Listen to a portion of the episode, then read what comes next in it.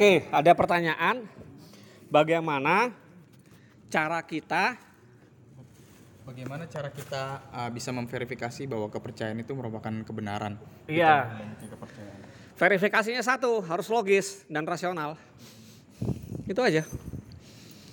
Kalau harus logis artinya harus sesuai dengan kaidah berpikir. Harus rasional artinya masuk akal. Masuk akal bukan berarti bukan berarti terindra ya, ini sering kali beda ya. Beda. Harus akal artinya rasional. Lepas dari apa pun ideologi, keyakinan, segala simbol keyakinan kepercayaan kita. Gitu. Ya kan? Jadi yang maha sempurna itu satu, artinya tunggal, artinya esa, itu lepas dari segala macam emblem, simbol dan lembaga keyakinan. Gitu. Makanya saya pede. Saya pede, NDP itu bisa dan harusnya menjadi pelajaran semua keyakinan dan kepercayaan apa pun itu, ya terserah. Nah, itu paparkan gitu. Gitu, harus begitu. Gitu loh. Ya kalau ternyata ternyata yang kita pelajari tidak sesuai dengan apa yang kita yakini selama ini ya ya berarti ada yang masa ada masalah dengan keyakinan kita ya pindah saja ya kan karena keyakinan itu adalah sesuatu kesadaran ya. Bukan pada zona nyaman gitu loh. Nah sering kali sering kali ya nah sering kali keber apa sering kali kepercayaan itu diidentikan dengan kenyamanan. Ini yang kita tolak gitu ini kita tolak. Atau kita masuk lagi ke bentar loh. Apakah kita perlu masuk ke kali paragraf kedua cukup nggak ya? Cukup ya setengah jam lah ya. Oke ya. Oke saya lanjutkan. Paragraf kedua. Kepercayaan itu paragraf kedua disebabkan kepercayaan itu diperlukan maka dalam kenyataan kita temui bentuk-bentuk yang beragam-agam di kalangan masyarakat. Disebabkan kepercayaan itu diperlukan, maka dalam kenyataan kita temui bentuk-bentuk yang beraneka ragam di kalangan masyarakat. Berakan beragam. Kenapa kepercayaan itu beragam?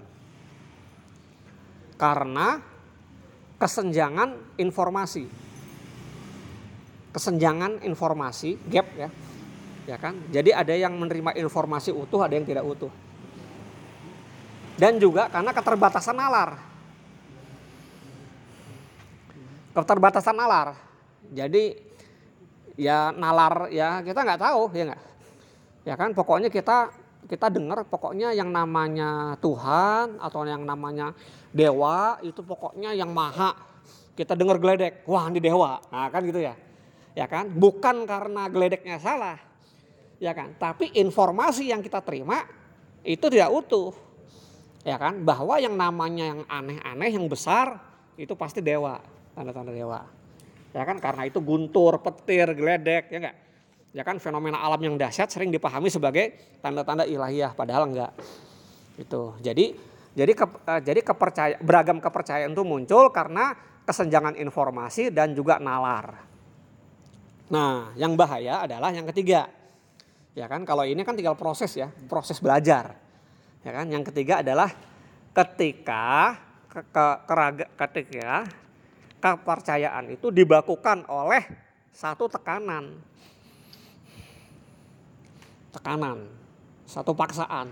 Nah, itu yang salah. Itu. Makanya kita sering dengar nggak? Ya kan, ada daerah ini dulu agamanya A, tiba-tiba masuk ya nggak penjajah kolonial segala macam ya kan memaksa ngubah agama A menjadi B gitu pertanyaannya adalah mungkinkah orang yang beragama A tiba-tiba bisa gampang pindah ke B? Nggak mungkin. Nggak mungkin. Kenapa? Karena tadi konsep kepercayaan itu rasional. Kecuali nah balik lagi tadi. Kecuali sejak awal, ya enggak, orang yang beragama A itu memang salah informasi. ya enggak? Dia memahami. Gitu. Dia memahami bahwa ya enggak, konsep agama A dengan B sebetulnya sama saja. Cuma beda logo ya enggak? Beda logo, beda simbol ya enggak? Yang satu dengan cara nyanyi ya enggak? Sedangkan agama dia terdahulu jungkir balik, nyungsep-nyungsep gitu. Ya enggak? Nungging-nungging gitu kan. Kan cuma cara saja ya enggak? Konsepnya sama. Nah gitu. Nah kecuali begitu enggak apa-apa. Gitu. Jadi jadi saya pengen luruskan lagi bahwa orang yang mudah pindah kepercayaan itu sebetulnya mustahil. Mustahil ada orang pindah kepercayaan kecuali dia mendapatkan verifikasi nilai. Gitu. Kalau Anda sejak awal meyakini bahwa yang bahwa Anda bertuhan karena Anda mendapatkan rahmat, mendapatkan rezeki, maka Anda juga bisa pindah ke agama lain kalau agama lain memberikan rezeki lebih konkret ketimbang agama Anda terdahulu. Agama gue miskin disuruh puasa. Gue sakit disuruh sabar. Agama apa ini? Mendingan ke agama si tuan ini nih dari Eropa. Gitu. Ya kan? Sakit diobatin. Konkret. Enggak. Gue miskin dikasih kerjaan gue dididik ya enggak dibikin pintar konkret nih ini agama luar biasa ini ah gitu terus pindah. Salah nggak? Ya nggak salah, karena konsepnya sama sebetulnya. Apa bedanya? Apa bedanya? Nggak ada, cuma beda logo. Beda logo. Ya nggak? Pemikirannya sama. Gitu. Pemikirannya sama-sama bahwa sesuatu di luar yang material udah imani saja. Emang ketika lo nungging-nungging lo tahu Lo kan nungging-nungging lima kali sehari. Lo tahu yang lo sembah itu apa? Gak tahu. Iya itu Tuhan gue. Ah masa? Iya gak percaya. Karena lo belum beriman. Iya juga ya. ya gak? Jangan-jangan bener. Iya kan gitu. ya udah pindah. Gak masalah kan? Gak masalah.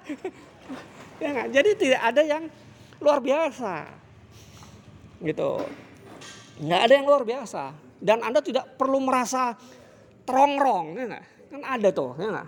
Orang-orang yang jualan agama, maaf maaf ya, itu biasanya merasa terongrong, terongrong, ya nggak, merasa ter apa, terprovokasi, ya nggak. Kalau komunitas penganut jumlah agama anda itu berkurang, wah ini akibat ini nih, ada kampanye, nah gitu. Ya menurut kita yang yang nggak apa-apa, malah bagus, karena lo nggak bisa ngasih makan jamaah lo. kan gitu ya. Oke ya, jadi balik pertanyaannya adalah mungkinkah kebenaran itu apa tadi? Bagaimana kita Ya, verifikasi. Verifikasinya adalah harus rasional dan logis. Dah, jelas ya? Oke. Ada pertanyaan lagi?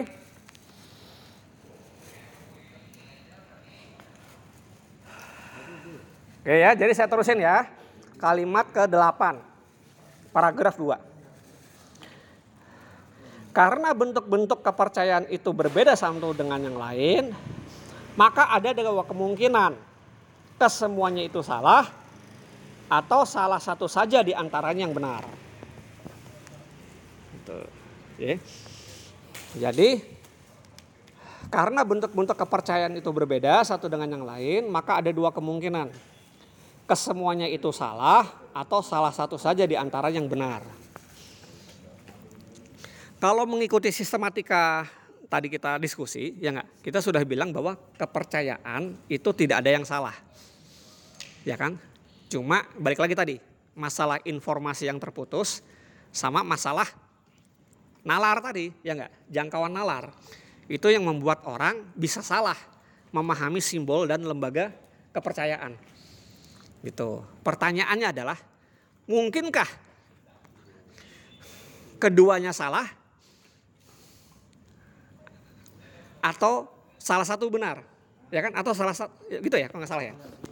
Ya, bisa apakah mungkin keduanya salah? Ya kan? Atau salah satu saja yang benar? Dengan definisi kita tadi bahwa kepercayaan itu adalah sesuatu yang inherent, melekat, identik dengan manusia, maka Jawaban kita adalah yang namanya kepercayaan mustahil salah. Itu satu. Eh ya. Yang salah kan tadi ya, yang salah adalah simbolnya. Konsepsi Anda. Anda kan punya konsepsi tentang yang maha sempurna, ya enggak? Ya kan? Ternyata yang maha sempurna adalah roti, ya enggak? Terus Anda makan rotinya, wah Tuhan saya habis, nah gitu, bikin lagi, nah gitu, ya kan? Nah kalau kayak gitu kan cuma bentuknya yang salah, ya kan? Tapi konsep tentang yang maha sempurna tetap. Oke, nah jadi kalau misalnya kepercayaan itu salah, kita uh, koreksi. Yang salah mungkin adalah simbol dari ya nggak simbol dari kepercayaan itu simbol ya bukan ekspresinya ini dua hal yang beda ya kan? Anda punya dimensi kepercayaan ya kan? Karena lingkungan anda dikenalkan. Yang anda percaya di hati itu itu sebetulnya ke si anu. Nah gitu. Kan begitu kan? Ya nggak? Sama seperti kita ini puluhan tahun ya kan? Kita meyakini bahwa yang anda yang anda sembah selama ini, yang Anda yakini itu sebetulnya adalah si anu, si objek ini. Ya kan? Gitu kan? Gitu. Yang Anda sebut sebagai agama apa? Yang agama Anda. Gitu. Nah, kalau misalnya begini, ya balik lagi tadi, ya kan? Kepercayaannya benar, ya kan? Tapi bentuk kepercayaannya bisa jadi berbeda. Saya sebut berbeda nggak salah. Oke. Jadi kesimpulannya balik lagi tadi ya. Jadi dua-duanya salah bisa jadi baik lagi tadi dengan dua tadi ya informasi sama masalah nalar. Nah kalau misalnya salah satu benar, ya bisa jadi juga benar. Nah saya milih yang ketiga, bisa jadi keduanya benar. Karena keterbatasan nalarnya masing-masing. Masyarakat Cilosari dengar geledek, dia bilang ah Tuhan kita ini Tuhan Cilo, gitu, ya kan? Ada masyarakat Cikini, masyarakat masyarakat eh, apa masyarakat Raden Saleh. Ya kan? Ketemu geledak enggak. Ini dewa kita ini. Ah gitu loh. Dua-duanya salah benar benar dengan sudut pandangnya masing-masing kenapa karena konsepsinya begitu hanya hanya mentok di situ dia hanya dia punya konsep kepercayaan ya enggak cuma ya enggak nalar dia itu ke, di dirusak bahwa akal lo nggak akan sampai. Nah gitu loh, ya nggak? Akal lo nggak akan sampai kan? Sehingga setiap kita itu mengkreasi sendiri, mengkreasi. Allah, ah, bukan, ah, bukan gitu dulu ya, itu masih itu belum kita bahas ya, itu di paragraf keempat, ya kan? Misalnya Tuhan maha besar, ya nggak? Yang anda bayangin cahaya, ya kan supaya tenang kan? Ya kan? Atau yang anda bayangkan adalah Tuhan, T U H A, biar tenang, ya kan? atau yang Anda ingat adalah gerakannya. gitu, banyak banyak cara untuk menghadirkan ketenangan. Ya kan? Tapi itu bukan ketenangan sesungguhnya enggak. Tapi adalah refleksi kita bagaimana menghadirkan ya enggak konsep kita yang sempurna itu pada sesuatu yang kita terima, yang dicangkokkan itu. Itu, ya enggak? Kan kita kan kita kan hanya objek ya enggak? Dari sesuatu yang dari sesuatu yang ngajarin kita, sistem kita. Gitu. Bisa jadi bisa jadi yang kita terima itu sesuai. Tapi ketika yang kita terima tidak sesuai dengan hati nurani, hati kecil kita, Anda bilangnya apa? Ya saya salah aja. Ini karena pikiran saya jahat. Ini karena saya berpikirnya terlalu kreatif, terlalu cerdas, terlalu nakal. Iya, ya enggak? Iya. Ini salah. Sebetulnya yang diperlu jawabannya adalah iman. Nah kan gitu ya, ya gak? Betul kan? Sering kali gitu kan? Ya enggak? Ada enggak pertanyaan kadang-kadang, kenapa begini, kenapa begitu? Ya. Ya kan? Anda tidak temukan dari semua pengajar agama Anda. Yang ada adalah dimarahin. Hes, nggak boleh gitu. Berbahaya, nanti lo sesat. Eh, itu. Bukan karena lo sesat, tapi karena pengajar lo nggak tahu jawabannya. Jadi kata-kata awas lo sesat, awas lo jadi kafir. Itu bukan karena bukan karena akal rasional, akal rasional lo salah, enggak. Tapi karena ketidakmampuan si pemegang otoritas ini. Jadi akhirnya dia stop dengan kata-kata ini wilayah iman. ini wilayah iman. gitu. Jadi iman, balik lagi tadi, ya enggak? Itu bisa jadi adalah bentuk represi, represi, tekanan, paksaan untuk menghentikan kritisisme. Dari sikap rasional kita. Gitu. Ya kan? Jadi menghentikan kritisisme. Bukan berarti kita yang salah, jadi kita gila. Gue mimpi ini, gue mendapatkan pengalaman ini. Gue pengalaman spiritual, gue tanya ke guru ini, nyebutnya bilang sesat, hati-hati nih. Lo lo kayaknya di, perlu dirukyah ini. Iya enggak? Ini kayaknya lo salah tidur nih, ya enggak? Harusnya lo kepalanya ngadep ke ini nih, barat timurnya. Ah gitu loh. Ya enggak? Akhirnya dirukyah, ya enggak? ya kan? Yang kesantet sih yang udah. gitu. Ya kan? Jadi bisa jadi bukan itu. Oke. Karena apa? Karena agama yang benar pasti selaras antara rasio dengan nurani itu. Jelas ya? Oke, jadi itu ya. Jadi yang namanya balik lagi tadi yang namanya iman, nah balik lagi kita udah kita udah diskusikan tadi bahwa yang namanya iman itu sebetulnya bisa jadi, bisa jadi ya, bisa jadi adalah dogma sensasional yang yang tidak rasional, yang dipaksakan sebagai sesuatu yang apa sesuatu terima padahal tidak rasional. Kecuali, nah balik lagi tadi, kembali ke definisi tadi, kepercayaan adalah kesadaran ya kan kesadaran rasional dengan media indera kan yang mendapatkan pengakuan secara total itulah yang namanya keyakinan.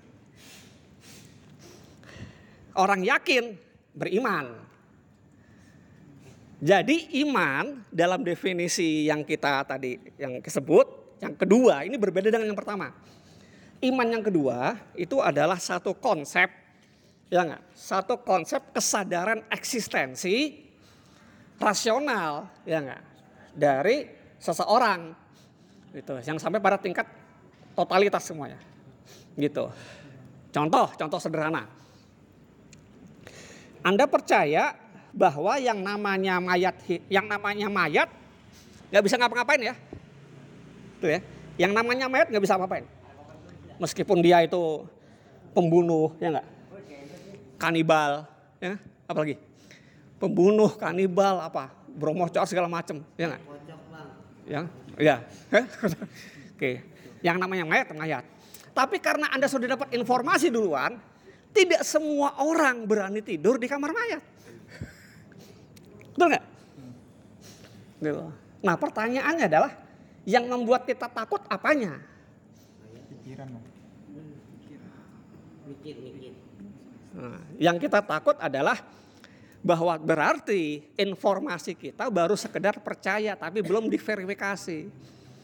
Itu baru kesadaran, nah kesadaran material saja. Karena karena Anda tahu persis yang namanya mayat mustahil bisa hidup. Ya kan?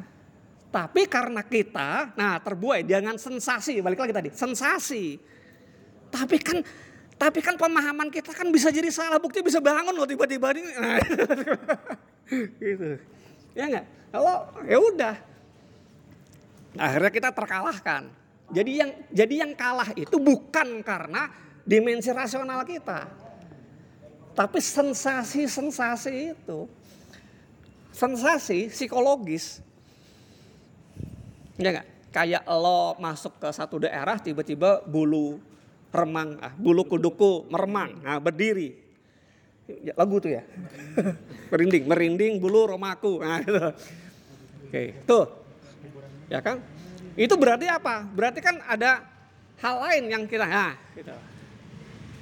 Atau ada satu dimensi, kita kan punya lima dimensi ya. Ya kan ada yang mungkin paham ya kan kalau kita lihat dimensi manusia kan air tanah ya kan ada air tanah udara apa segala macam ya kan api ya kan ketemu frekuensinya dengan satu dimensi yang ketemu di luar.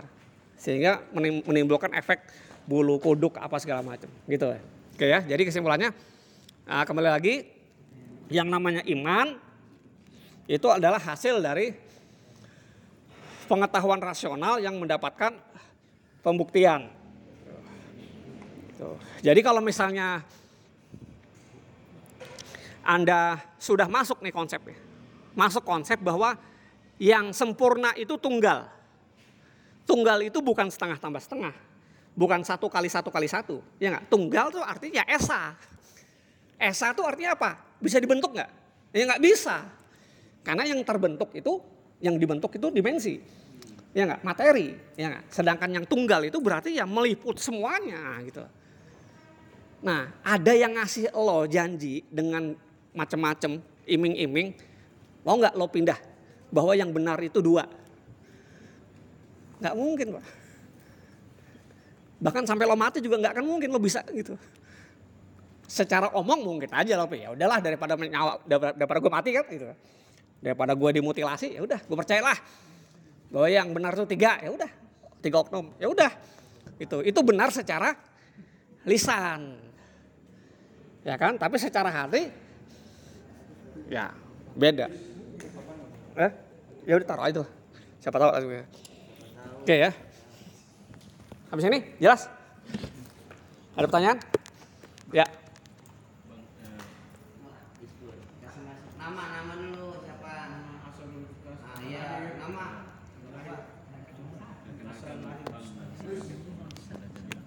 Yang kencang. Ya, gimana? Di deketin. Nama, nama. Nama, nama universitas. Bismillah. Assalamualaikum warahmatullahi wabarakatuh. Waalaikumsalam warahmatullahi wabarakatuh. Eh, perkenalkan nama saya Muhammad Isbullah Jalil dari UIJ. Bang, eh, ada yang maksudnya Dinda belum paham gitu soal kepercayaan. Kan apa namanya? Eh, bisa nggak manusia itu mencapai kepercaya mencapai apa kepercayaan yang benar melalui nalar sedangkan penjelasan abang tadi bahwa nalar atau logika itu punya keterbatasan gitu Yang terbatas materialnya. Ah, itu mohon penjelasan penjelasan dari abang gimana maksudnya apa dari indera atau dari akal kita yang punya keterbatasan Ya. Ya, Oke. Yang terbatas itu indera. Yang terbatas indera. Akal tuh bisa menjangkau kebenaran sesuai dengan realitasnya. Termasuk saya bilang yang maha sempurna itu ada. Ayo, betul kan? Ini kan fondasi semua agama kan, termasuk keyakinan lo. Bahwa yang maha sempurna itu ada. Betul nggak? Ya. Udah gitu. Bahwa nanti sosoknya siapa, ya itu hal lain, ya kan? Baik lagi tadi ya, gitu ya. Nah berarti kita bisa. Contohnya, ya kan? Yang namanya dua garis sejajar misalnya bertemu tuh itu kebenaran universal, absolut. Tidak bisa berubah dari kapan sampai kapan nggak bisa. Nggak akan bisa berubah kapan pun. Yang namanya akibat pasti bergantung pada sebabnya. Itu universal. Akal kita bisa menjangkau. bahkan kepercayaan tentang Tuhan pun akal bisa Lah tadi kan tadi kita nyebut, ini saya nih, omongan saya nih. Saya nggak perlu harus bertuhan dulu loh, bilang Tuhan itu ada, Maha Sempurna itu ada. Ya, iya. Betul. Ini kan omongan, ini kan omongan makhluk ini nih. Ya, dan tidak perlu harus tahu saya beragama atau enggak. Emang kelihatan ada tangduk kenapa? Enggak juga. Ya, ini omongan manusia. Ya, pakai lisan yang terbah bahwa maha sempurna itu ada. Ya, kan? betul kan? Betul, ya udah. Karena kalau Anda bilang Anda bilang ya, relatif, ya terus berarti kepercayaan lu juga relatif dong. Iya nggak? Iya gitu. Jadi ketika Anda berkepercayaan, Anda harus absolut kan. Konsep kepercayaan itu absolut bahwa bahwa lembaga atau simbol atau namanya itu apa tuh hal lain ya. Jadi jangan di, ya, jadi ini membelah dulu mana bahwa yang namanya ateisme tidak pernah ada sampai kapan pun. Tidak pernah ada ya kan dalam dalam pikiran pun nggak pernah ada. Oke, jelas? Pertanyaan lagi? Oke ya, kita lanjutin lagi ya. Hah? Ya. Ah, jadi gini, tadi kan kita sempat ngomongin nama, nama. Ayo nama, kenalan nama kampus. Ya, nama saya Willy Wang dari UNAS. Saya mau tanya tadi, kita eh, ngomongin tentang suatu kepercayaan, artinya kita eh, ngomongin juga tentang suatu kebenaran. Tadi kan kita ngomongin tentang kebenaran itu, eh, kebenaran itu divisualisasikan oleh indera gitu kan. Artinya di sini indera itu sebagai suatu alat untuk memedia mediasi sebagai suatu kebenaran. Media ya? Iya, media. Ah, ah. Nah, bagaimana ketika media tersebut ini kita hilangkan gitu, tidak ada. Seperti misalkan kayak eh, orang cacat seperti itu. Itu gimana bang kira-kira? Iya, orang cacat Iya, bang. Ya. Oke ya, orang cacat itu hanya tidak bisa mendapatkan kebenaran dari indera yang cacat. Kalau saya buta, saya tidak tahu yang namanya konsep warna. Ya nggak? Ya kan? Kalau saya apa misalnya apalagi ya? Ya buta kalau saya tuli, saya, saya tidak tahu konsep tentang bunyi, ya? Ya kan? Berarti saya tidak punya pengetahuan apa pun gitu. Tapi kalau seluruh indera kita tidak ada pun, saya tetap punya kesadaran tentang diri saya. Nah, kesadaran tentang diri itu tidak harus terverifikasi atau diketahui oleh orang ketiga. Ya? Ya udah. Itu kesadaran primordial. Eh, betul ya? Oke. Gitu. Jadi kesad jadi pengetahuan tuh ada pengetahuan primordial tuh ada minimal kesadaran tentang dirinya saat seluruh indera, panca indera kita itu tidak berfungsi. Gitu. Loh jadi suasananya apa? Ya bayangkan saja. ya, karena ketika Allah membayangkan kan berarti kan Allah mencoba mengkonsepsikan melalui indera. Ya pasti ya salah gitu. Dia punya alam sendiri lah gitu. Bahasanya gitu gitu. Jelas ya. Oke. Ush, ini udah setengah jam lagi. Oke ya saya eh, apa? Kita ini kan lagi eh, kita lanjutkan dulu ya kalimat terakhir ya enggak. Hmm, Jadi saya, saya apa kita teruskan Eh, saya ulangi lagi kalimat ke-8 karena bentuk-bentuk kepercayaan itu berbeda satu dengan yang lain maka ada dua kemungkinan kesemuanya itu salah atau salah satu atau, atau salah satu saja di antara yang benar. Ini ini eh, pembahasan kita adalah bisa jadi kemungkinan ketiga. Keduanya benar dalam perspektifnya masing-masing. Ya kan? Keduanya benar dalam keterbatasannya masing-masing. Sehingga melahirkan mazhab, ya enggak? Ya kan, ekletik sama segala macam ya. Gitu. Oke, nah, nah terus kalimat terakhir di samping itu masing-masing bentuk kepercayaan mungkin mengandung unsur-unsur kebenaran dan kepalsuan yang campur aduk, yang campur baur. Ya kita udah bahas ya bahwa lembaga kebenaran ya enggak itu bisa mana tadi kalimat kalimat terakhir ya bahwa ke, eh, apa bahwa kemba- apa, lembaga kebenaran itu bisa mencampur adukan antara kebenaran dengan kepalsuan. Ya, eh lembaga lembaga kepercayaan bisa mencampurkan antara kebenaran dan kepalsuan. Ini sama seperti kalimat ketujuh, ya enggak?